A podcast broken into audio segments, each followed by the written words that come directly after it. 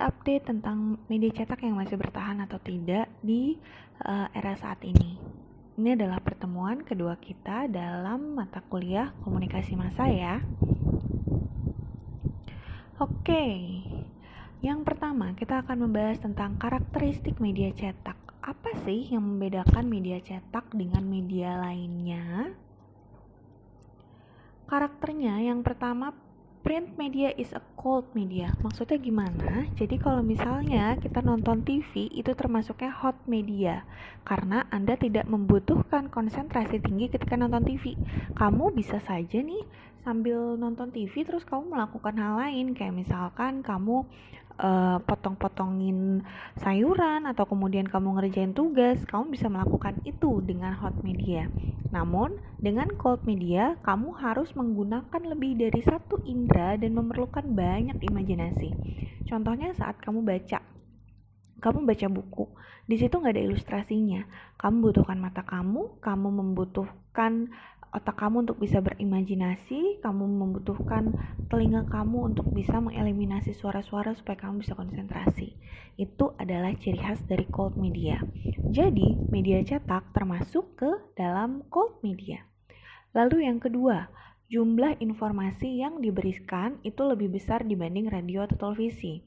Jadi kalau misalkan kamu nonton berita di televisi, let's say, itu kayak cuma potongan-potongan doang, kayak cuma berapa menit, berapa detik karena mereka punya segmentasi, mereka punya airtime yang membatasi jumlah uh, berita atau tayangan yang bisa masuk ke dalam sana. Tapi dibandingkan dengan kita bandingkan dengan koran atau tabloid atau buku atau majalah itu kan tergantung kita ya bagaimana menuliskannya mau sedalam apa mau setebal apa nggak ada restriction untuk itu jadi inform informasinya lebih menyeluruh dibandingkan radio atau televisi lalu Media cetak informasinya dapat dibaca kapan saja, tidak dibatasi oleh prime time. Kalau kalian tahu, di televisi ada yang namanya prime time. Sekarang kayaknya prime time-nya tuh udah mulai bergeser hingga sampai jam 10 malam itu disebut prime time ya. Nah, di prime time ini biasanya ditayang uh, diberikan tayangan-tayangan yang dianggap membe memberikan kontribusi uh, penonton paling besar. Namun, karena di dalam media cetak kita nggak punya prime time, uh, konten-kontennya itu sudah terbatas jam tayang, begitu dan mudah disimpan sebagai bahan referensi.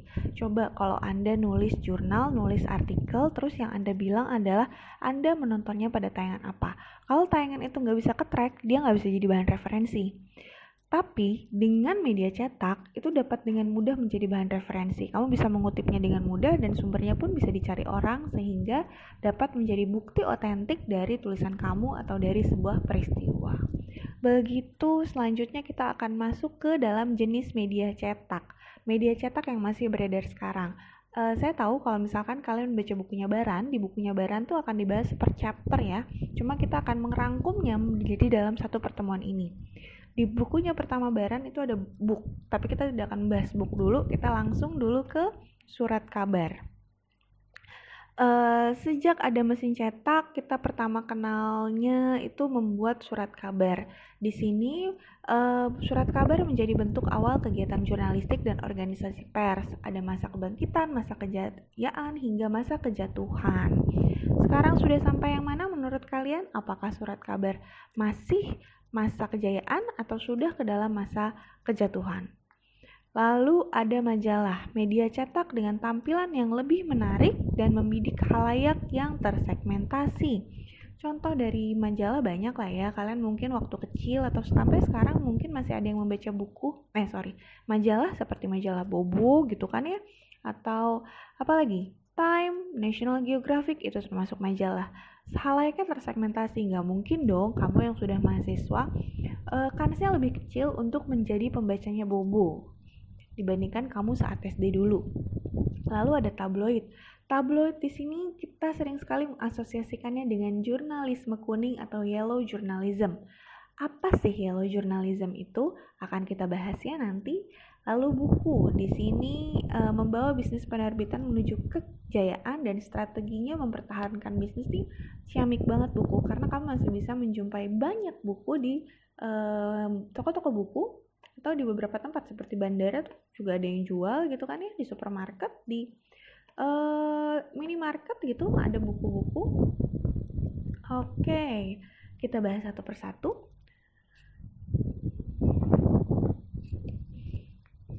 Nah, sebelum saya membahas satu persatu jenis-jenis media cetak ini, saya mau mengajak Anda berdiskusi.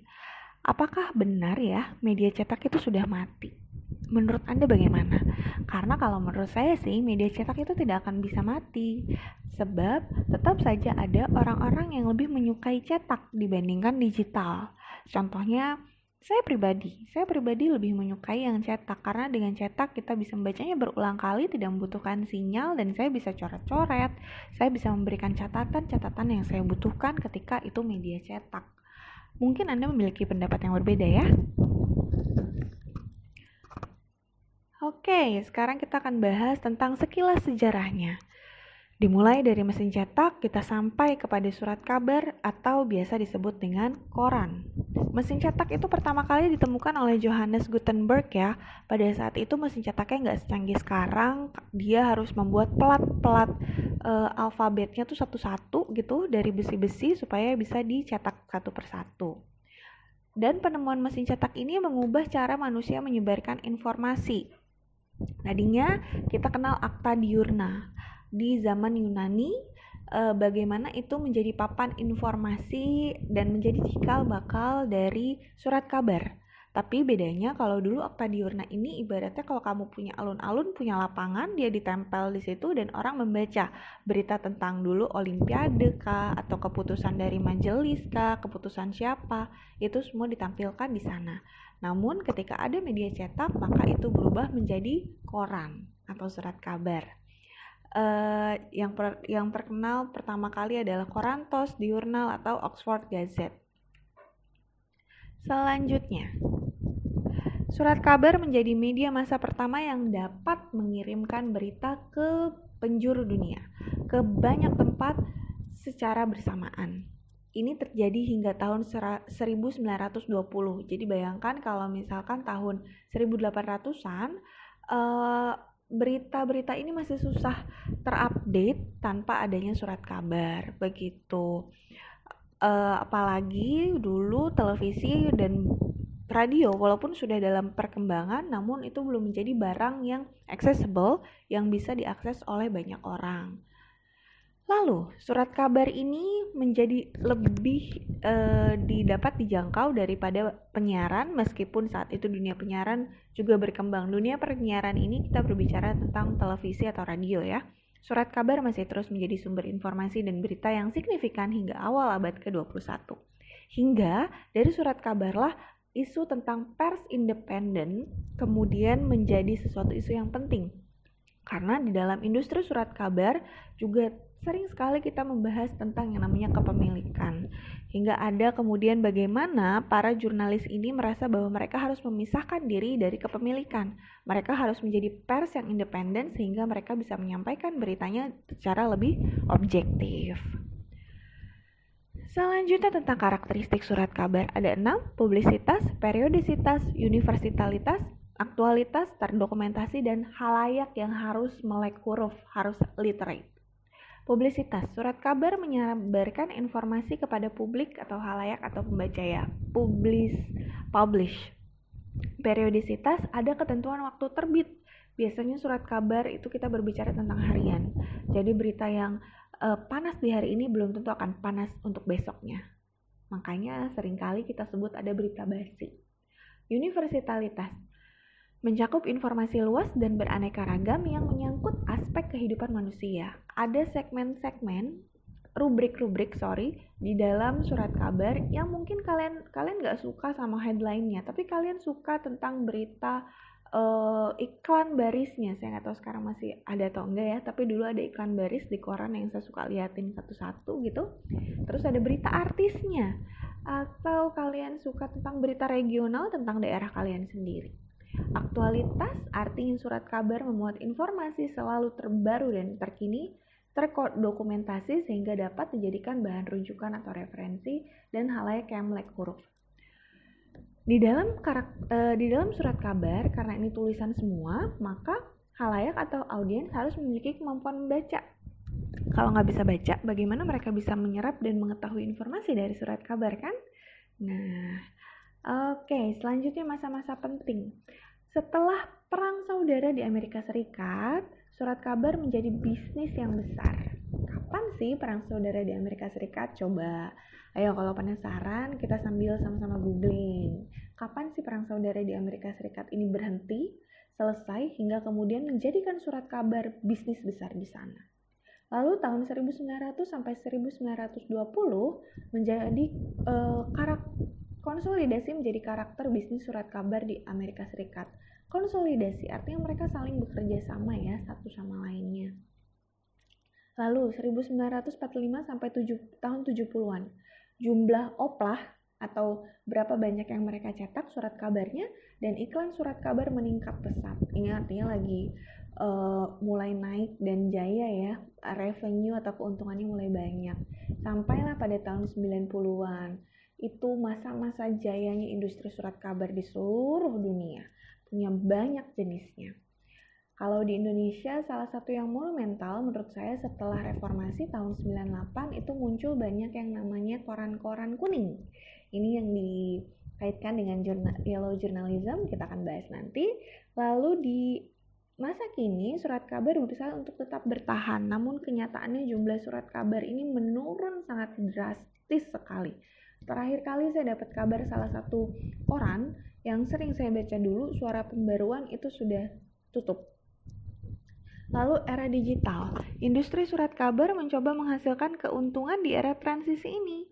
Mereka kemudian bertransformasi mulai dari menjual subscription, langganan surat kabar PDF, atau kemudian mereka berubah menjadi uh, menjadi surat kabar online, online newspaper bagaimana itu bisa diakses gratis namanya kompas.com, detik.com itu termasuk ke sana ya. Nah, ini tren yang bisa kita lihat dari tahun 2014 sampai 2019.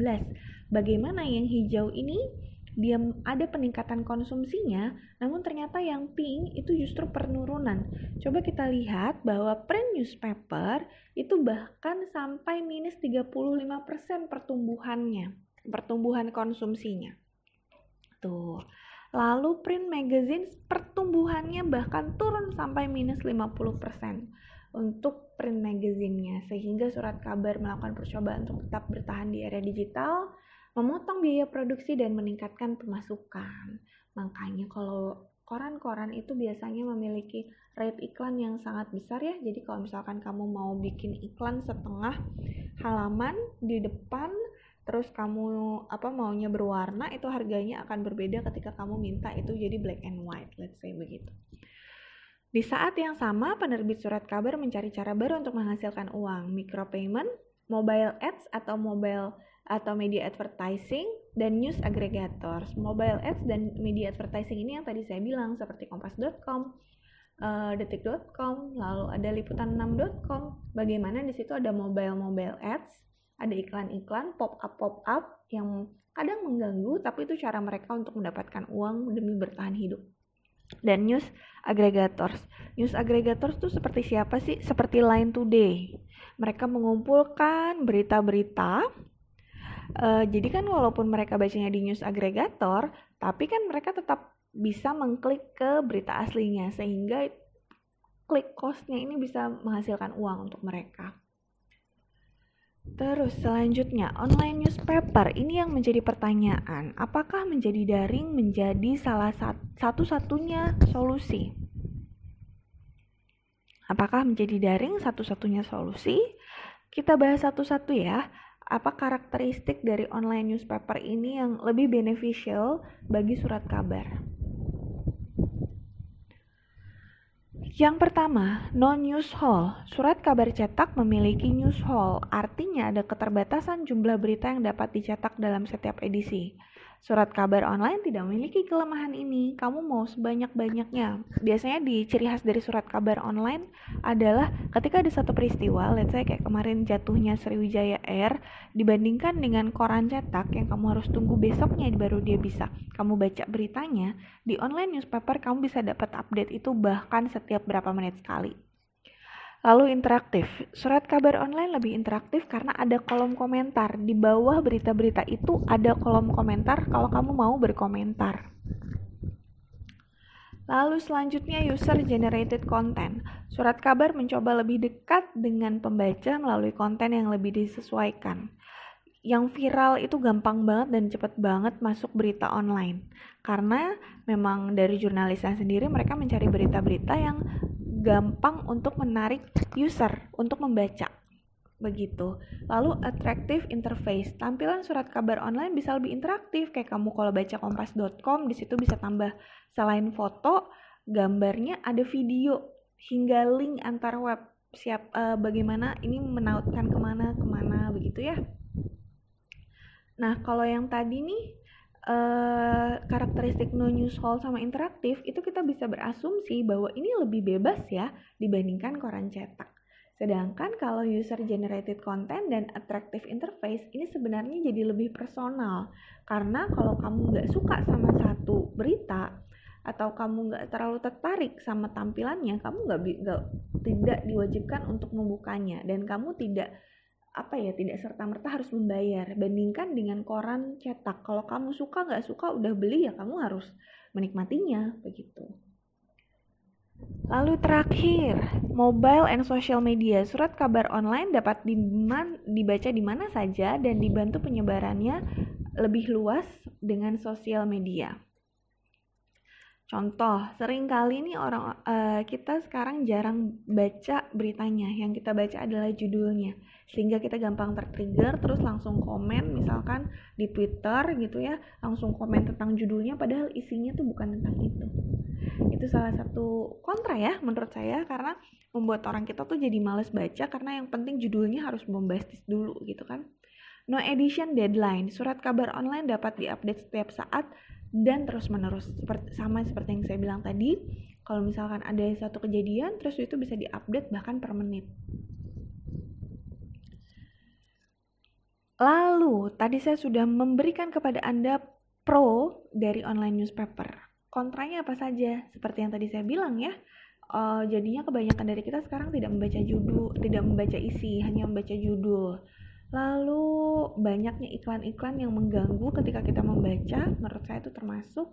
Lalu tidak adanya proses gatekeeping. Kalau kalian belajar pengantar jurnalistik, gatekeeping itu menjadi salah satu yang penting dalam media cetak biasanya. Karena di situlah fungsi editor untuk menjaga konten-konten biar nggak ada eh, typo, uh, salah penyebutan, hal-hal seperti itu. Kalau menurut kalian, apa saja kontranya? Oke, hingga kita sampai pada majalah. Bagaimana sih sejarah majalah? Majalah pertama terbit di Jerman. Judulnya agak sulit saya membacanya. Saya mau cari gambarnya pun agak susah ya, nggak ketemu gitu. Mungkin karena saya nggak bisa bahasa Jerman ya. Lalu pada tahun 1731, majalah modern terbit pertama kali. Majalah modern yang pertama kali diklaim adalah The Gentleman's Magazine sebagai majalah modern pertama. Lalu tahun 1915 hingga 1954 perkembangan iklan di majalah meningkat pesat. Coba kita bandingkan kalau surat kabar mereka butuh waktu uh, lumayan lama ya untuk membuat iklan itu meningkat pesat tahun 1945 sampai 70. Tapi majalah dia sudah lebih dulu unggul di dalam masalah iklan dari tahun 1915 sampai 1954 perkembangan iklan di majalah meningkat pesat. Contoh-contoh iklannya saya sudah berikan di PowerPoint Anda. Seperti iklan-iklan krim ini atau iklan Coca-Cola sangat khas, sangat retro ya. Lalu tahun 2001 majalah berbentuk PDF muncul. Nah, majalah berbentuk PDF ini bukan berarti dia menjadi online magazine, tapi dia hanya digital, didigitalisasi. Seperti kalau kamu beli majalah, Bobo. Majalah Bobo terus majalah Bobo itu sekarang dia di scan terus kamu bisa beli dengan harga yang lebih murah karena itu tidak membutuhkan biaya cetak. Itu adalah majalah PDF dan mulai tahun 2013 majalah digital masuk ke era keemasan. Orang-orang mulai mau untuk berlangganan majalah ini karena mereka tidak mau membeli fisik tapi mereka mau tetap baca isinya begitu. Karakteristik majalah ada lima in-depth writings, penyajian lebih dalam, in-depth karena jangkauan periode terbitnya lebih lama dibandingkan surat kabar. Ada yang mingguan, dua mingguan, bahkan sampai bulanan. Lalu better printing, kualitas cetak dan kertas lebih baik dari surat kabar. Menjadikan majalah terlihat lebih menarik, lebih berwarna-warni ya, ada banyak gambar, uh, proporsi di dalam satu halaman itu nggak mungkin tulisan semua, ada gambar yang menarik juga. Lalu longer news actuality, nilai aktualitas lebih lama, bisa dibaca kapan saja. Makanya kalau di majalah suka ada artikel-artikel tips yang tidak terkait dengan waktu. Segmented readers, pembaca majalah lebih tersegmentasi. Kamu sukanya apa? Masak, maka, maka kamu akan mem, biasanya akan membeli majalah-majalah yang berkaitan tentang masak. Kamu suka desain interior, ada majalahnya sendiri. Kamu suka politik, ada majalahnya sendiri. Kamu mau hiburan juga ada majalahnya sendiri dan cover. Biasanya majalah ini memiliki halaman kulit cover sebagai daya tarik utama. Siapa sih yang menjadi covernya? Uh, ada satu fenomena yang saya temukan kalau di Korea Selatan majalah masih booming ya cetaknya karena mereka punya cover idol-idol yang kemudian ini dikoleksi oleh para fansnya begitu. Online magazine, haruskah berpindah ke online juga? Tolong dibedakan digitalisasi dan konsep online. Uh, seperti contohnya kalau di luar negeri itu kayak People Magazine ya. Sekarang mereka sudah online, jadi uh, berita-beritanya tuh suka up to date gitu ya, gosip-gosipnya up to date uh, dan banyak sekali. Sehingga uh, mung tapi sepertinya di sana People Magazine masih memiliki oplah yang lumayan gitu untuk ada yang membeli cetaknya juga karena memang ya yang namanya majalah beneran itu kan ada karakteristik yang sudah saya bilang tadi itu bisa lebih relate sama kita dari dibandingkan dengan online magazine yang tidak ubahnya surat kabar online menurut saya nah sekarang menurut anda apa sih tantangan utama dari majalah di era digital saat ini Oke, setelah majalah kita juga punya tabloid. Apakah tabloid masih dikuasai yellow journalism? Apa bedanya surat kabar dan tabloid? Pertama, surat kabar itu umumnya menyampaikan berita dan terbit sehari sekali atau bisa lebih pagi sore maksudnya. Tabloid merupakan hal publikasi uh, yang menyampaikan sesuatu yang sensasional. Nah, sensasional itu dikaitkan dengan yellow journalism. Yellow journalism itu biasanya berita-berita yang ditampilkan seperti masalah seks, pembunuhan, promosi diri, atau cerita-cerita humanis yang kadang itu nggak masuk akal. Dulu surat kabar sempat dikuasai oleh berita-berita yellow journalism. Yang saya bilang tadi, tahun 98 reformasi, kamu mudah sekali membuat media cetak, maka banyak sekali koran bertebaran walaupun nggak tahu itu isi beritanya apakah berkualitas atau tidak. Namun sekarang karena makin terkikis oleh digitalisasi, oleh online sehingga banyak yang tutup. Sehingga sekarang yang masih sering dikaitkan dengan yellow journalism adalah tabloid. Coba kalau misalkan kamu lihat contoh-contoh judul tabloid itu biasanya yang sensasional juga. Seperti jurus jitu tangkis gosip panas atau suami Peggy uh, di menikah lagi gitu kan. Itu kayak sangat sensasional dan gak penting sebenarnya gitu. Tapi karena heboh orang pengen tahu mereka adalah public figure Akhirnya itu menarik orang untuk membeli. Dari tabloid kita sampai kepada buku. Buku adalah media cetak yang paling bertahan di era transisi ini. Mau bagaimanapun, ada PDF atau ada Kindle, uh, mereka tetap ada yang mau beli cetaknya. Ada lima industri utama buku. Yang pertama buku dagang biasanya termasuk buku-buku fiksi, non-fiksi, atau current issue, peristiwa saat ini, uh, biografi, sastra klasik, buku memasak, buku seni, atau buku hobi, buku-buku yang diperjualbelikan termasuk dalam buku dagang ini. Namun kemudian kita klasifikasikan lagi ada buku teks yang diterbitkan untuk para murid SD hingga SMU serta mahasiswa. Sama seperti buku yang kalian punya PDF-nya ya. Kalau kalian punya uang, sebaiknya memang beli yang cetak dan tidak mengunduh secara ilegal gitu. Namun sering kali ini menjadi dilema untuk para akademisi ya. Uh, saran saya kalau kalian sudah punya uangnya akseslah yang uh, legal karena itu membantu penulisnya. Buku keagamaan berisi ke berbagai yang berkaitan dengan agama. Oke.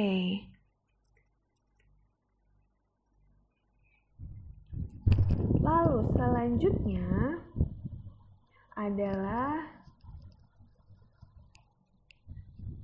buku Mas Mas Market Paperback.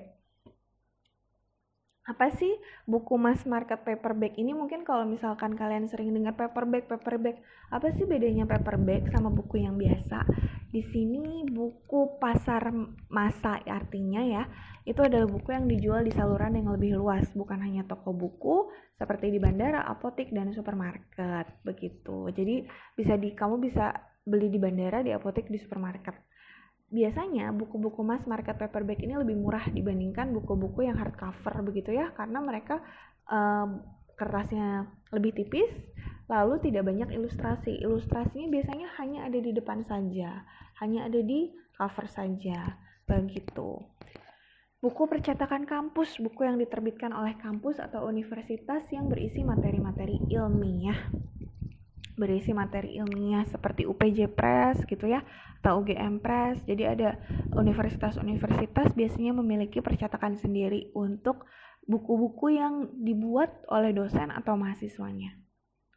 Selanjutnya, Books in the Digital Age. Buku mulai berubah dengan adanya e-book dan audiobook. Namun masih banyak pembaca yang memilih alasan buku tercetak dengan berbagai alasan. Seperti tadi kayak misalkan kamu suka mengkoleksi buku gitu ya. Kamu suka aja melihat rak buku kamu penuh. Alasan utama berpindah ke buku digital biasanya bermasalah dengan penyimpanan. Karena nggak punya tempat, lebih baik aku punya Kindle aja deh atau di HP aku bisa beli, aku bisa simpan legal juga aku nggak membutuhkan rak buku untuk itu. Nah ini tergantung lagi ya kembali lagi ke pilihan orang. Apa kamu mau pilih yang mana? Begitu. Oke okay guys, ada tugas. Tapi tugasnya menurut saya fun sih minggu ini membuat poster sejarah media cetak terserah kamu mau buatnya di mana, buat kreatif mungkin, gunakan resource yang kamu punya, baik itu online atau offline, tapi jangan lupa untuk menyertakan sumber info. Tolong perkaya data Anda dari apa yang sudah saya sampaikan pada minggu ini. Buatlah timeline yang jelas mengenai sejarah media cetak. Simpan dalam format PDF, ukuran kertasnya A3 ya, untuk kemudian kamu unggah di kolabor. Nah, supaya ini lebih ramai juga, Tolong juga ya upload di Instagram atau Twitter dengan mention akun saya @sucimarini dan beri hashtag Komas UPJ21 untuk tulisan lengkapnya Anda bisa baca di PowerPoint. Oke, sampai situ aja materi kita minggu ini. Saya harap ini berguna untuk kalian sehingga kalian bisa memahami materi kita di minggu ini. Kalau ada pertanyaan jangan sungkan untuk berdiskusi melalui WhatsApp grup. Forum juga tolong diisi ya, nanti saya baca, saya balas juga. Terima kasih, sampai jumpa. Yay!